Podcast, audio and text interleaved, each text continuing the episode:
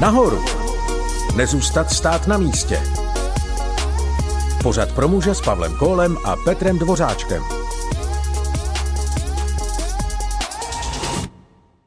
Petře, když jsem v listu Jakubově četl slova nemáte, protože neprosíte Boha, napadlo mě, že asi neprosíme dost.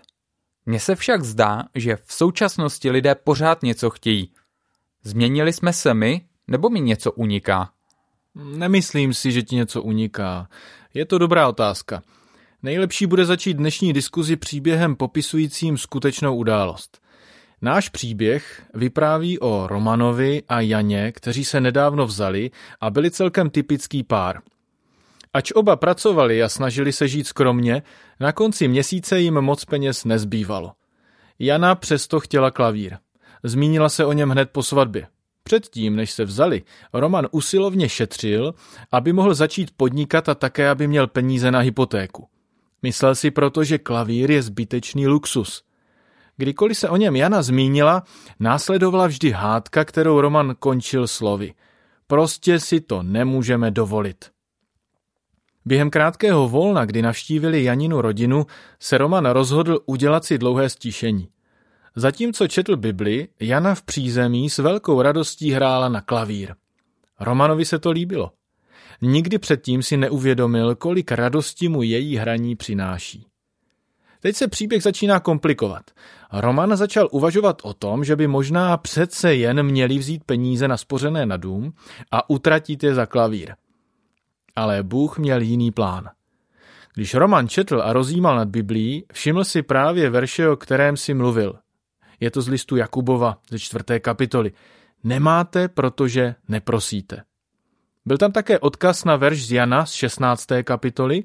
Až dosud jste o nic neprosili v mém jménu. Proste a dostanete, aby vaše radost byla plná. Následující dva měsíce se Roman modlil, aby mu Bůh pomohl opatřit pro jeho ženu klavír. Modlil se, aby to byl dobrý klavír, který by jí přinesl spoustu radosti. Za dva týdny se začaly dít zázraky. Nejdřív se u něj zastavil kamarád z vysoké školy a vrátil mu půjčku, na kterou Roman dávno zapomněl. Bylo to pět tisíc korun. Roman navrhl, aby tuto sumu vložili do obálky a dali ji stranou. Jana si pomyslela, že je to divný nápad, ale souhlasila. Brzy na to je starší manželé, křesťané, vzali na večeři a darovali jim dalších pět tisíc, protože k tomu cítili vedení od pána. Roman se rozhodl dát i tyto peníze do obálky. To už začala Jana něco tušit. Roman jí proto pověděl, jak byl během stišení inspirován, aby se začal modlit za klavír.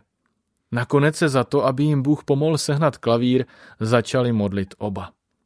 O měsíc později dostala Jana nějaké peníze jako dárek k narozeninám a Roman obdržel v práci prémii. Na klavír tak měli naspořeno skoro 20 tisíc. To bylo skvělé, ale dobrý klavír stál o dost více.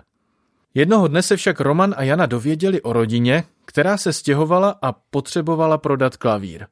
Byl jen šest let starý a ve výborném stavu. Kolik bys řekl, že za něj chtěli? Skoro se to bojím vyslovit. 20 tisíc? Přesně tak.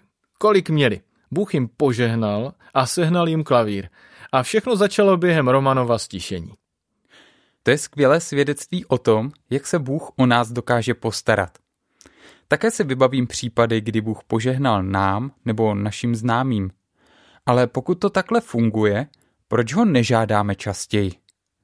A znamená to tedy, že nám Bůh dá cokoliv, kdykoliv ho požádáme? Všichni přece víme, že Bůh není Ježíšek, který nám splní každé přání. Když ale Jakub napsal, nemáte, protože neprosíte, vypadá to, že tvrdí, že máme přesně opačný problém. Proč tedy Boha nežádáme o víc věcí? Myslím, že první otázka zní, kdo může Boha o něco žádat. Jakub píše o lidech, kteří přijali Ježíše Krista jako svého pána a spasitele. Ti z nás, kdo přijali Ježíšovu oběť na kříži za své hříchy, věří, že vstal z mrtvých a vyznávají, že ho budou navždy následovat, jsou děti boží. Apoštol Jan to potvrzuje ve svém prvním dopise, kde píše Hleďte, jak velikou lásku nám otec daroval. Byli jsme nazváni dětmi božími a jsme jimi. Ježíš v sedmé kapitole Matoušova Evangelia říká, jestliže tedy vy, ač jste zlí, umíte svým dětem dávat dobré dary, čím spíše váš Otec v nebesích dá dobré těm, kdo ho prosí. To je důležité vysvětlení. Proč tedy ale nežádáme Boha více, aby nám dal to, co potřebujeme? Napadají mě dva hlavní důvody. Za prvé, někteří z nás ani nevědí, že mohou Boha o něco žádat. Možná si myslí, že Bůh má moc práce, nebo že naše potřeby jsou nicotné a nedůležité. Ale jako křesťané potřebujeme správně porozumět našemu vztahu s Bohem. A poštol Pavel napsal, protože jste synové, poslal Bůh do našich srdcí ducha svého syna, ducha volajícího Abba, Otče. Slovo Abba znamená Otče, nebo ještě přesněji Tati. Takový blízký vztah mají s Bohem ti, kdo přijali Ježíše Krista za svého pána, takže ho opravdu můžeme žádat. A vůbec se nemusíme ostýchat. V dopise Židům ve čtvrté kapitole Pavel píše – Nemáme přece velekněze, který není schopen mít soucit s našimi slabostmi. Vždyť na sobě zakusil všechna pokušení jako my, ale nedopustil se hříchu. Přistupme tedy směle k trůnu milosti, abychom došli milosrdenství a nalezli milost a pomoc v pravý čas. Se svými prozbami můžeme tedy směle předstoupit před našeho nebeského Otce také proto, že nás Bible ujišťuje, jak moc mu na nás záleží. A poštol Petr píše ve svém listě, všechnu svou starost vložte na něj, neboť mu na vás záleží. Takže můžeme směle žádat Boha o to, co potřebujeme, protože jsme jeho děti. Pokud jsme přijali Ježíše Krista za pána a spasitele. A proto, že Bůh je milující otec, kterému na nás záleží. Bůh nás miluje jako své děti. To je úžasná představa. A ten druhý důvod, proč neprosíme Boha o to, co potřebujeme? Když budeme k sobě opravdu upřímní, přiznáme si, že druhým důvodem je nedostatek víry v naplnění našich modliteb. Jsme trochu jako ten otec, který přivedl svého syna k Ježíši, aby požádal o jeho uzdravení. Ježíš se ho zeptal, jestli věří. Otec odpověděl. Já věřím. Pomoz mé nevíře. Myslím, že tato jeho prozba mluví za nás za všechny. Je tu ale ještě další příčina. Dalším důvodem, proč Boha nežádáme, je negativní zkušenost z minulosti. O něco jsme ho požádali a on na naše modlitby odpověděl jinak, než jsme chtěli, nebo neodpověděl vůbec. Modlili jsme se, aby uzdravil nemocného člověka, ale on přesto zemřel. Modlili jsme se, aby se chování našeho vzdorovitého syna nebo dcery změnilo, ale ono se ještě zhoršilo.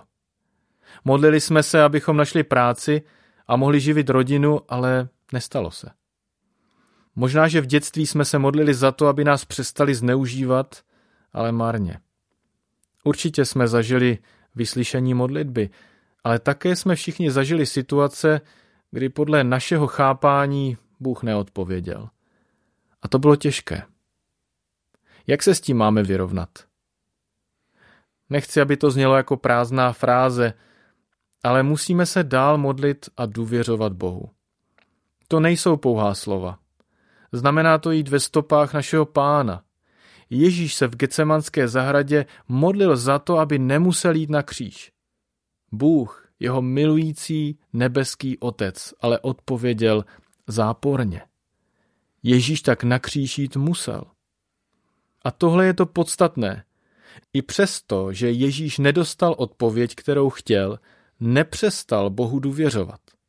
To samé platí pro nás. Musíme se stejně jako on modlit a věřit Bohu. To není snadné. Může to být velice těžké a někdy i bolestné, jako to bylo u Ježíše. Můžeme říct, že Bůh vidí vše v širším kontextu a naplnění našich modliteb není vždy to nejlepší, co se v dané situaci může stát? Přesně tak nás to Bible učí.